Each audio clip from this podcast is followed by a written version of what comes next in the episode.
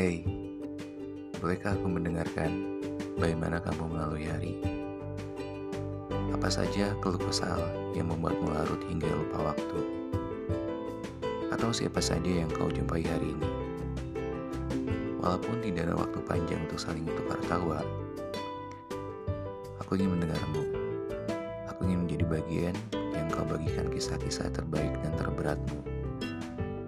Dalam rentang perjalananmu, aku ingin menjadi bagian rentan yang selalu mengawasimu. Agar jika kamu jatuh, kau tidak pernah sendiri. Dan jika kamu sampai di puncak, akulah yang paling senang hati.